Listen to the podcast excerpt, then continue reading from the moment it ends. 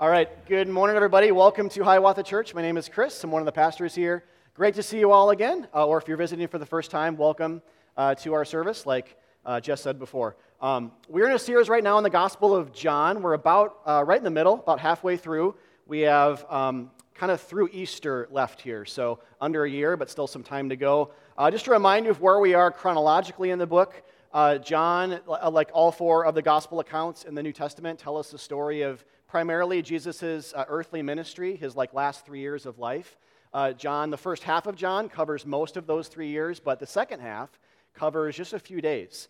And so we are, uh, this is just um, during Holy Week, we're just a, a, number of hours really now before Jesus' arrest. It's Thursday night of Holy Week. Jesus will be arrested later this night. Uh, today we're going to look at John's uh, effective um, Last Supper passage. This is the, the, again, night before his uh, arrest and eventual crucifixion. Uh, John includes a, a, foot washing passage, though, that's unique to the gospel accounts. This is not something that Matthew, Mark, or Luke uh, chose to include, but it complements beautifully with what happens there uh, when they're having this Passover meal and kind of preparing for the festivities for the week. Uh, Jesus, though, knowing, and we'll see this today, knowing that his time was about to come, knowing that he was about to uh, be crucified as the ultimate Passover lamb, does some things here at the Last Supper, and we're not just going to, we're going to see it exhaustively this week. We have a lot more to look at, um, not just in these next few weeks looking at the foot washing section, but throughout the, the remainder of the series, he has a lot more to say. But uh, some things that he says today that really set the stage for what's about to happen. So um, let's just read it in full to begin. John 13, um, looking at this idea of Jesus the foot washer today, uh, but John 13, 1 to 17. Now, before the feast of the Passover, when Jesus knew that his hour had come to depart out of this world to the Father, having loved his own who were in the world, he loved them to the end. During supper, when the devil had already put into the heart of Judas Iscariot, Simon's son, to betray him, Jesus, knowing that the Father had given all things into his hands, and that he had come from God and was going back to God, rose from supper he laid out his outer garments and taking a towel, tied it around his waist. Then he poured water into a basin and began to wash the disciples' feet and to wipe them with the towel that was wrapped around him. He came to Simon Peter, who said to him, Lord, do you wash my feet? Jesus answered him, What I am doing you do not understand now, but afterward you will understand. Peter said to him, You shall never wash my feet. Jesus answered, If I do not wash you, you have no share with me. Simon Peter said to him, Lord, not my feet only, but also my hands and my head. Jesus said to him, The one who has bathed does not need to wash except for his feet, but is completely clean. And you are clean, but not every one of you. For he knew who was to betray him, and that's why he said, Not all of you are clean. When he had washed their feet and put, out his outer, uh, put on his outer garment and resumed his place, he said to them, Do you understand what I have done to you? You call me teacher and Lord, and you are right, for so I am. If I then, your Lord and teacher, have washed your feet, you also ought to wash one another's feet. For I have given you an example that you should also do just as I have done uh, to you. Truly, truly, I say to you, a servant is not greater than his master, nor is a messenger greater than the one who sent him. If you know these things, blessed are you if you do them. All right, so a uh, quick observation on verse 1. I don't know if you guys have read this story before. Um, I've always loved how this passage starts with um, John's effective nod to, as, an, as the narrator, the author here, uh, as uh, to what was about to happen from Jesus' standpoint. Uh, as the reader, we get this kind of omnipresent perspective. The technical term is third person omniscient perspective here, where we can just get inside Jesus' mind a bit. We know what he's thinking, and we don't always get that with every story, uh, with every angle that we get in the gospel accounts of the New Testament, but here uh, we get it, and it's just beautiful. Uh, it's kind of sad in a way, it's um, almost romantic at the same time. It has the feel of an epic conclusion to the greatest story ever told, even though we have months worth of uh, you know, reading and preaching to go, to go through to finish out the series together, uh, it's beginning the conclusion. The, the conclusion of uh, the greatest story ever is uh, kind of commencing. It's beginning right here. Uh, Jesus, knowing his time had come to die, having loved his own, He loved them to the end. It's just this kind of beautiful thing. Um, and it's really nothing short of a love poem, kind of at the end of the day. We'll talk about that today and in, into next week and the following. I think I alluded to it, but we're going to spend about three weeks looking at this section. The gist is today. Next week, we'll talk about Judas a little bit, the betrayer. And then there's uh, more teaching, actually, Jesus has uh, in light of all of this in the third week. So just to kind of get your bearings. But, um, but it's really nothing short of a love poem. It's, and, and the manner by which he shows his love is really the meat of this passage uh, and adds an element of, of, surprise to it as well. Uh, in fact, if you read this with fresh eyes, not knowing the outcome, uh, you, you, know, you might read it like this uh, Jesus, knowing that the Father had given all things into his hands and that he had come from God and was going back to God, rose from supper and started washing dirty feet. It's like, it's like this textbook anticlimactic move for Jesus, which is uh, right in his wheelhouse. He does this a lot uh, in his ministry. Uh, think of, we already talked about it in this series, uh, although you don't see it as clearly in John, uh, when Jesus uh, rode in on a donkey into Jerusalem at the triumphal entry. Other, other of the accounts of the New Testament say that he entered the city, entered the temple, uh, looked around the temple for a bit, checked his watch, and then left and went out to Bethany. It's just a very anticlimactic thing. That teaches us theology. And so, um, but here you see it with the surprise. It, it feels anticlimactic, but that's part of the beauty. It's very uh, sacrificial. And uh, we say here a lot that grace surprises us. Uh, one of the, the um, hallmarks of what grace is biblically and in our experience is that we're caught off guard by things that shouldn't be, that shouldn't happen. Uh, so when any of us are saved, when any of us are shown a kindness of God, it's a grace that surprises because it doesn't come in response to anything we've done. If, if it were, it wouldn't be surprising. It would be planned, it would be ordered, it would be expected. But grace always surprises because it comes uh, unconditionally and to someone who doesn't deserve it. And all of that sets the stage for the theology of, of this section of Scripture, which we'll turn to next. I have three words today and really three things that I think Jesus is doing with the foot washing um, and with his teaching here that I think encapsulate what's going on the best. And so we'll kind of organize the sermon today that way. Uh, so the first is confronting. Uh, Jesus is confronting the, I think the act of foot washing um, is a confronting thing here. And um, you may have noticed it when we read, but there's a lot more contention going on here with the foot washing story than we sometimes picture when remembering it. Uh, if you were to walk into the room, you might think, Jesus, I don't know if this is like going exactly according to plan. Um, th- there is uh, a guy sitting over here who's possessed by the devil. Uh, you're locking horns with Peter, who is vocally and visibly resistant to what you're doing. And there's otherwise widespread misunderstanding and disillusionment in the room. So I think if we were there, there'd be an element of chaos to it, um, not this kind of candlelit, still, holy moment uh, it's a very holy moment. But not just that, that we kind of tend to think about sometimes we think about this story. Um, but all of that is part of the point. Uh, if there wasn't any confrontation here, there would actually be less theology in this story. If there's no confrontation, there'd actually be less theology for us. Uh, but you see it the most in Peter when he says, Lord, do you wash my feet? You shall never wash my feet. And, and that's the misunderstanding that uh, even Jesus says this explicitly. He says, You don't understand this now. So, of course, Jesus knows this, but it's interesting that he says this for the reader like us too. He says, um, You don't understand this now. Like later you will, after I die on the cross for your sins and rise again. That's implied. Um, but right now you don't understand this, but um, it'll be pieced together for you in a future date. But it's clear here that he's blind to something going on, and, and it has to do with not simply Jesus being a servant king uh, though he is, and we'll come back to that, but also with the very nature of what it means to be saved. So, we've been talking about this um, a lot in recent weeks because John's been talking about this. Uh, John has been basically playing this song on repeat this idea that Jesus came for spiritual matters, he came to fight a spiritual war and to save us from a spiritual enemy, namely sin. Um, and so, foot washing, then, it's interesting if you think about it, like, um, it helps to kind of put yourself there, um, or to think about, like, anybody washing your feet, like any maybe leader type in your life. If this were to actually happen to you physically, maybe that helps as well. I don't know. Um, but put yourself in the room at least, and you can maybe feel this. But foot washing at the core is a the problem is in here type action rather than the problem is out there, right? Like Jesus is washing my feet. Aren't other people dirtier than I? Or aren't there other issues in the world going on that are quote unquote dirtier, that are more worth Jesus' attention than my stinky feet? You see, when we don't think we're the problem, this is quite offensive. This is kind of why Peter is squirming a bit in, in, his, uh, in his chair, and probably the other disciples as well.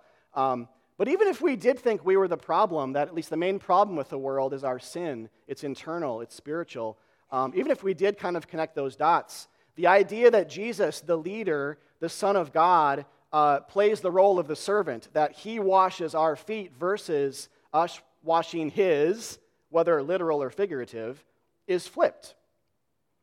Our, our, our self inflating hearts just tend to think that, you know, life maybe Christian life is about me showing my worth and my devotion and about loving God with all my heart. And when God sees me doing that, we're good then, right?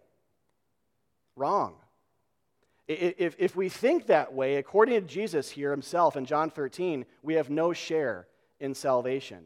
Uh, his teaching is quite clear. The only way to be saved is to let Jesus wash the dirt of sin off of our souls. It's very one way.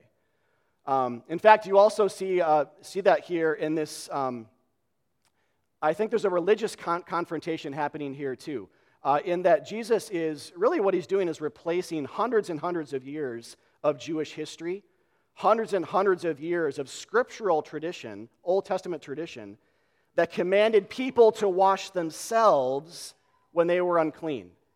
Uh, it's constant. If you look at what Moses said, what God said through his uh, through the priests in the Old Testament, it was this constant call to wash your clothes, wash your hands, wash your body. When you were unclean physically or ceremonially or religiously, uh, you, you had to clean up, hop in the shower, uh, maybe sit outside the camp for a few days to let the sun kind of bake off that uncleanness off your body. Then you were able to approach. But it was most notably our actions and our washing that, that sort of uh, made ourselves clean. But Jesus is not doing that here. He's flipping, he's going, he's confronting that idea by being the washer himself.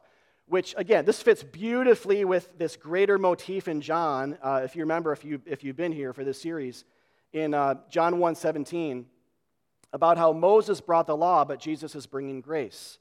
Um, the old washing rites are being passed up by a new kind of washing. And again, maybe most notably, the mode of washing is the thing that's changing uh, the most, uh, meaning someone else is washing our feet versus uh, us washing our feet ourselves. Another's hands are doing the washing, even sometimes when we don't want them to. This is kind of what you start to see in the Gospels is that Peter's understanding and his response isn't, doesn't seem to be a precondition. Jesus is just going to work washing. Uh, God is stronger than our stubborn disbelief. Isn't that good news? He's stronger than our misunderstandings. He's stronger than our uh, m- misintentions, our, our, our, our selfish, inflating types of religious ideologies. He's stronger than that and pushes through them uh, to show us grace nonetheless. This is what the Bible calls elsewhere a work of the Spirit and not the flesh. That means not the works of our hands are doing this. Uh, again, massive common motif. You see this in the book of Acts as well, when the gospel is first starting to go to the nations, is that the apostles are saying it's not the works of our hands, uh, like it was before, and like other philosophies of the day might say, or religions might espouse. Uh, Christianity is different. It's the work of God's hands alone. Uh, the uncooperating, I'll put it that way, the uncooperating hands of God that save us. Uncooperating hands of God. And so Jesus then is like here with the foot washing, he's confronting whatever Jesus, I got this, is coming from Peter. He's confronting Peter's, Jesus, I got this. No, no, no, I got this. I'll wash my feet, or I'll wash your feet. Um, he's going against the law by washing them himself, uh, and he's resisting any and all attempts Peter makes to assist him uh, in that washing. And if we were to ask why, it would go right back, I think, to verse 1. It's because he loves him. Uh, love, by its very nature, uh, unconditional true love, is one way. It insists on being one way, at least from the way of, you know, of the lover. Uh, it's not loving because of something else uh, being reciprocated. It's just the, the lover can't help but love. I was talking to a friend this past week about um, Halloween, and we both like Halloween. And so we were trying to figure out why we like it. It's kind of like maybe unnecessarily philosophical. I, I, don't know. But we were just like talking about it and thinking um, that for us, at least, uh, at least like culturally, how culturally we celebrate Christmas uh, in this uh, you know culture, and how culturally we celebrate Halloween. Kind of comparing it in those terms, and thinking how Halloween like is almost like when you think about those terms. Um, closer to Christianity than Christmas. Uh, in the sense that Christmas, like Santa Claus theology Christmas, I mean, uh, is very like be good or be damned, right? It's like be good or you won't get anything. Uh, and Santa's watching you when you sleep, is what, when you sleep as well, which is the epitome of creepiness. So th- there's, that's like, you know, Christmas, it, you know, at least on, th- on those levels, mixed with like sometimes, I don't know if you guys get this with Christmas, but sometimes I do this, this idea of obligatory giving, you know, where it's just like, it's like it's just kind of veiled in tradition. This is what we do, so we have to kind of figure out. I know, like having three kids, um, we find joy in it for sure, but there's this kind of level of, oh, this is a burden. Like, and, you know, we, we kind of have to give uh, to them as well. And so, um, uh, but I think with Halloween, it's sort of uh, different where you have this idea of, you know, this little kid comes to your door dressed like a zombie or a devil, and you're like, here's some candy you know, With, without any, there's no precondition, you know, it's just sort of like um, kind of this idea that we sort of um, kind of wear our devils and wear our, um, you know, um, our, our inner enemy before God on, on, our sleeves, and we're sort of given things without any kind of like, um, be good, right? You know, and so, um, but I think that, that this all goes back to what's happening here in John 13, is it's very, very, very, very one way. Peter doesn't understand this. And Jesus insists that it's one way. The, the, the, second Peter tries to say, no, no, no, no, no, I'll give 5%, I'll give 10%, I'll reciprocate, Jesus says, no, that you'll, you'll, you have no share with me if you insist on that way of religion, that way of thinking about me, that way of thinking about Christianity, that this, this new covenant era that I'm bringing into history. Um, there's, there's no way to blend it. And so, again, um, love insists on one way acts of service, and, and, and the gospel, by its very nature, resists any and all attempts at our cooperation. Um, and John 13 exists to exemplify this very truth, I think, in as clear of terms as, as possible. All right, let's move on to the second, uh, second section then, which is um, the teachable lesson that Jesus makes out of this in verses uh, 12 and following. Let me read this again just in case um, you missed it. When he had washed their feet and put on his outer garment and resumed his place, he said to them, Do you understand what I've done to you? You call me teacher and Lord, and you're right, for so I am. If then your Lord and teacher have washed your feet, you also ought to wash one another's feet, for I've given you an example that you should do just as I have done, done to you. So Jesus finishes washing their feet. He puts on his outer garment and sits back down at supper and then makes this teachable moment out of what he just did, saying, Do to each other what I have just done to you. Wash one another's feet. Not necessarily literally, uh, and we know this for a number of reasons, you know, common sense being one of them, uh, I think, but also the fact that we only see foot washing come up one other place in the New Testament after this, and it's more descriptive than prescriptive. And so if you're thinking, like, gosh, that's awkward, I really don't want to wash another, another Christian's feet. Um, then I guess I have good news for you. you don't have to, that's not really the point.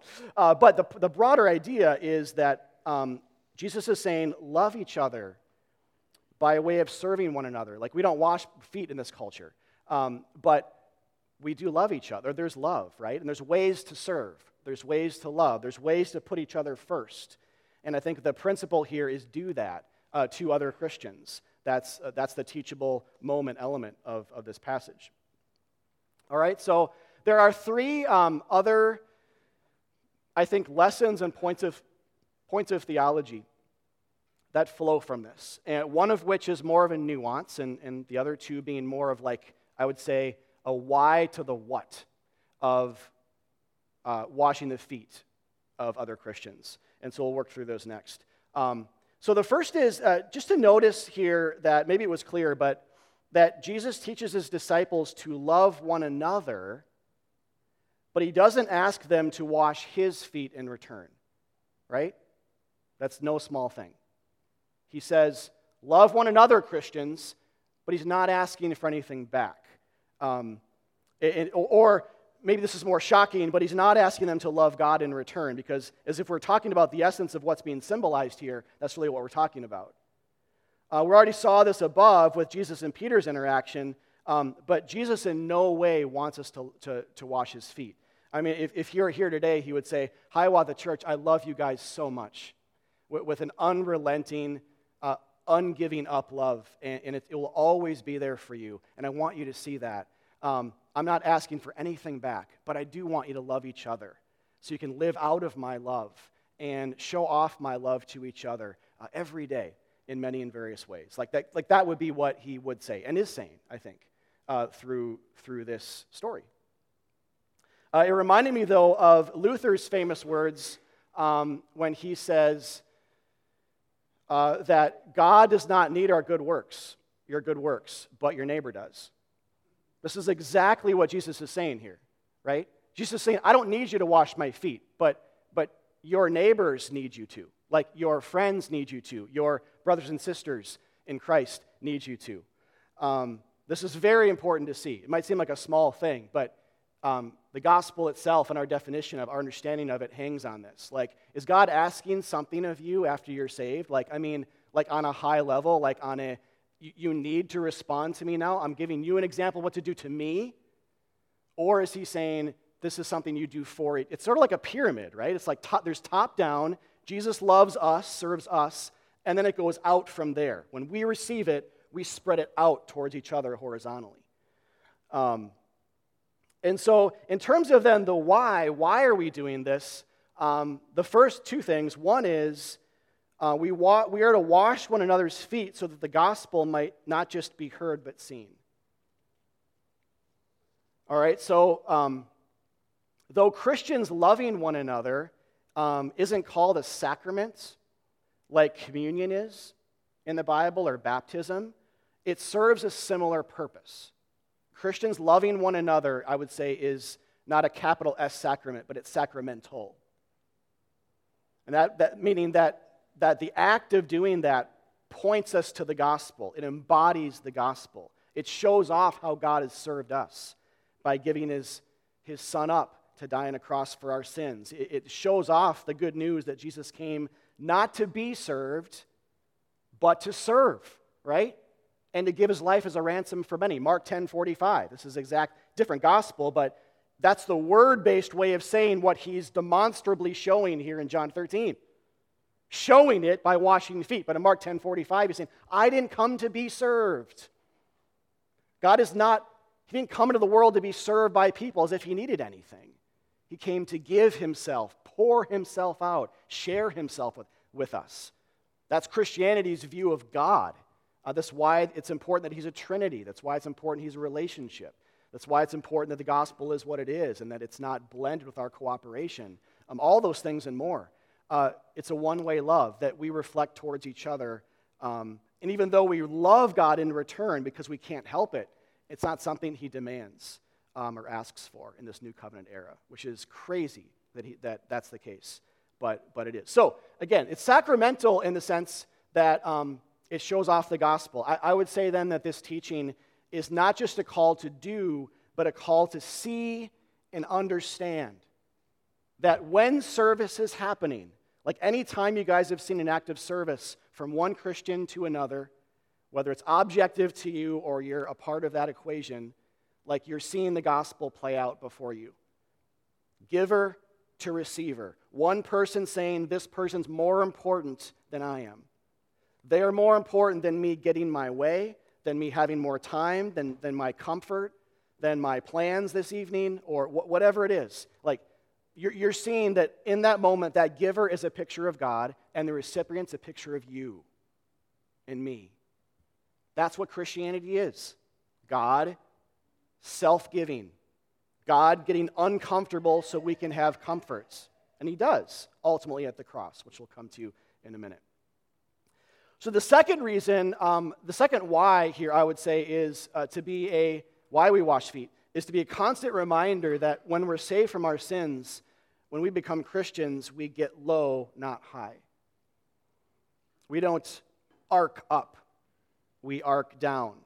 Uh, we, we, come out of the clouds, um, realizing that we don't have to go up because God has come to us. Uh, so, in other words, Christianity is not a self optimization clinic. Uh, it's a grace that humbles us and, and starts to just make us content that we don't have to strive to ascend anymore or to be better versions of ourselves because Jesus accepts us. He washes us, He takes the dirt from us. Rather than tells us to wash, He washes, even without invitation.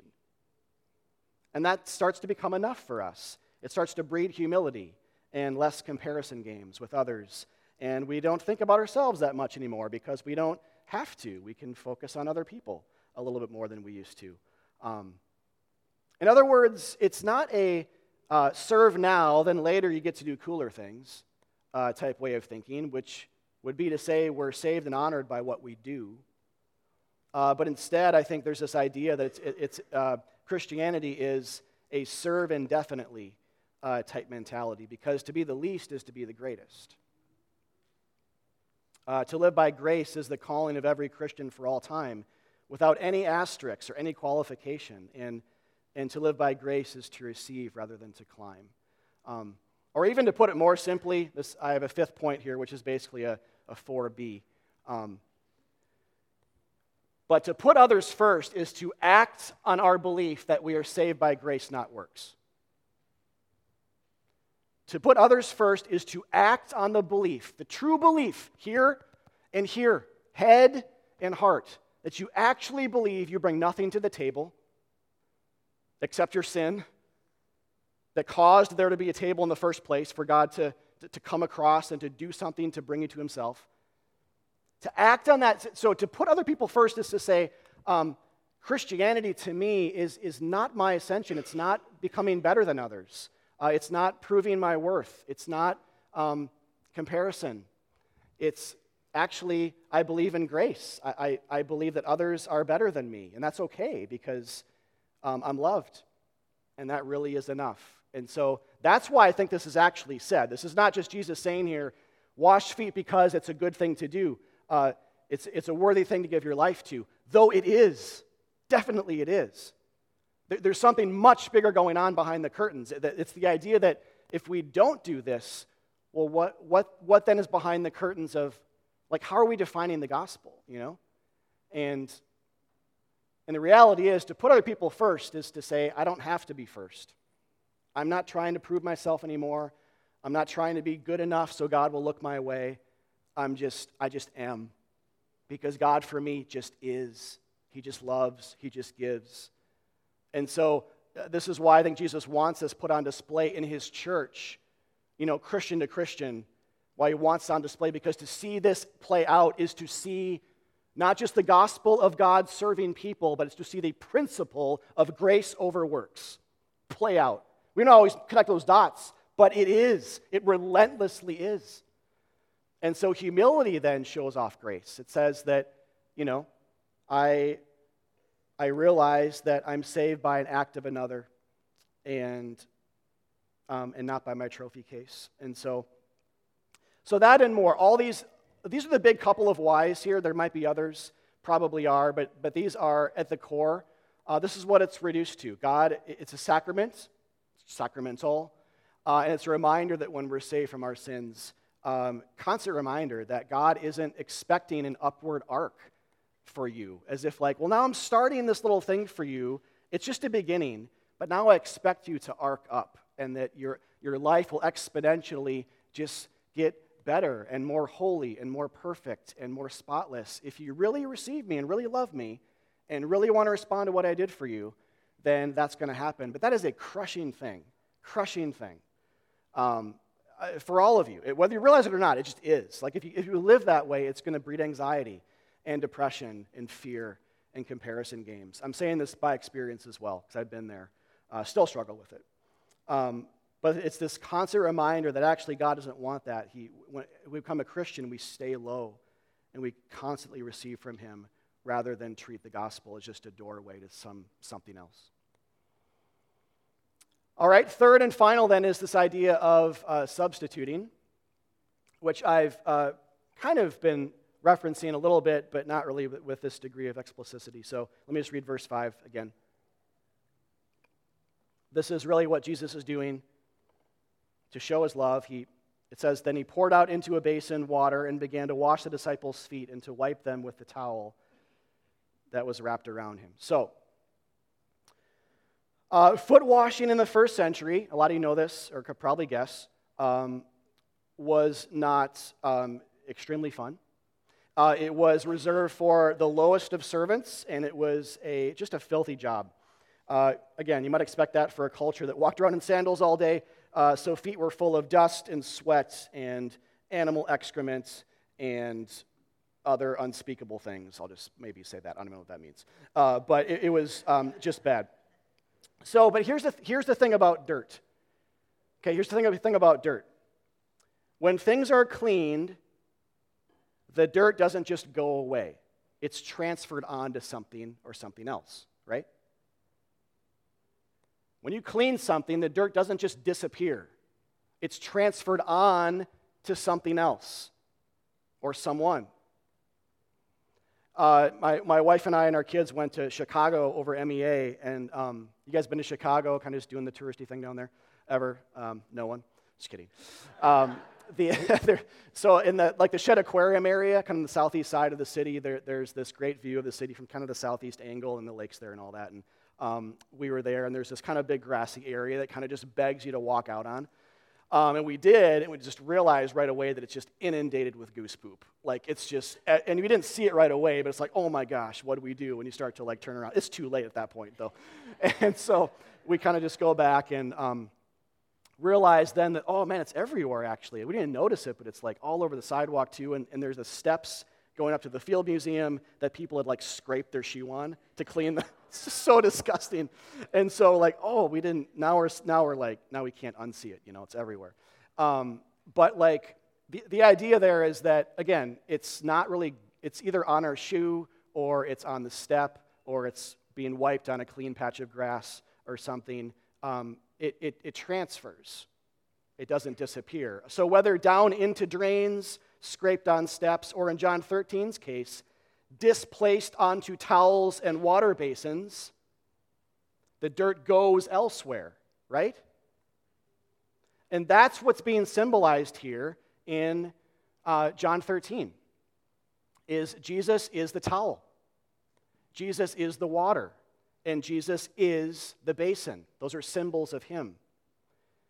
Uh, when, whenever it says not, he says not all of you are clean, he's clearly referring to Judas.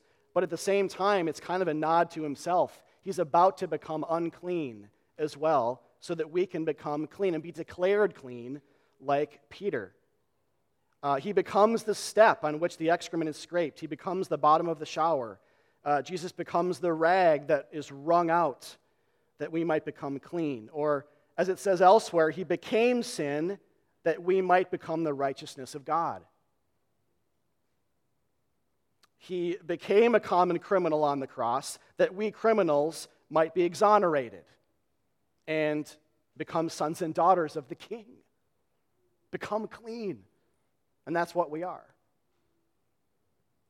Uh, and this is how he truly loves us to the end um, to go back to verse 1, when it says that he saw all things, knew all things, knew where he came from, knew where he was going, knowing he was about to be arrested and flogged and crucified and spit on and stripped naked and to suffer unimaginable pain.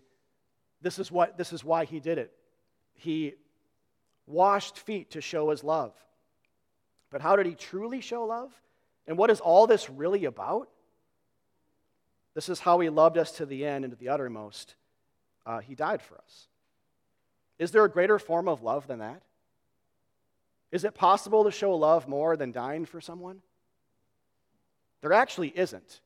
According to the Bible, and I think by logic and common sense, we would say there isn't too. But at least according to, like, on the Bible's definitional terms, there is no greater form of love than dying for someone else. So, more than foot washing, right? More than foot washing. Foot washing is a pointer to a greater reality. And so that's why we can make these connections. Verse 1 isn't actually saying, ultimately, or at least finally saying, he's showing love by foot washing. It's saying he's showing love by what the foot washing is going to point to. Because on the cross, uh, that's where the foot washing of the ages takes place. And, and like Peter, I'll, you know, I'll end with this, um, and we'll pick up next week because there's more here with Judas and then some other things too with Peter's kind of continued obstinance and misunderstanding that I think we're all invited to see ourselves in.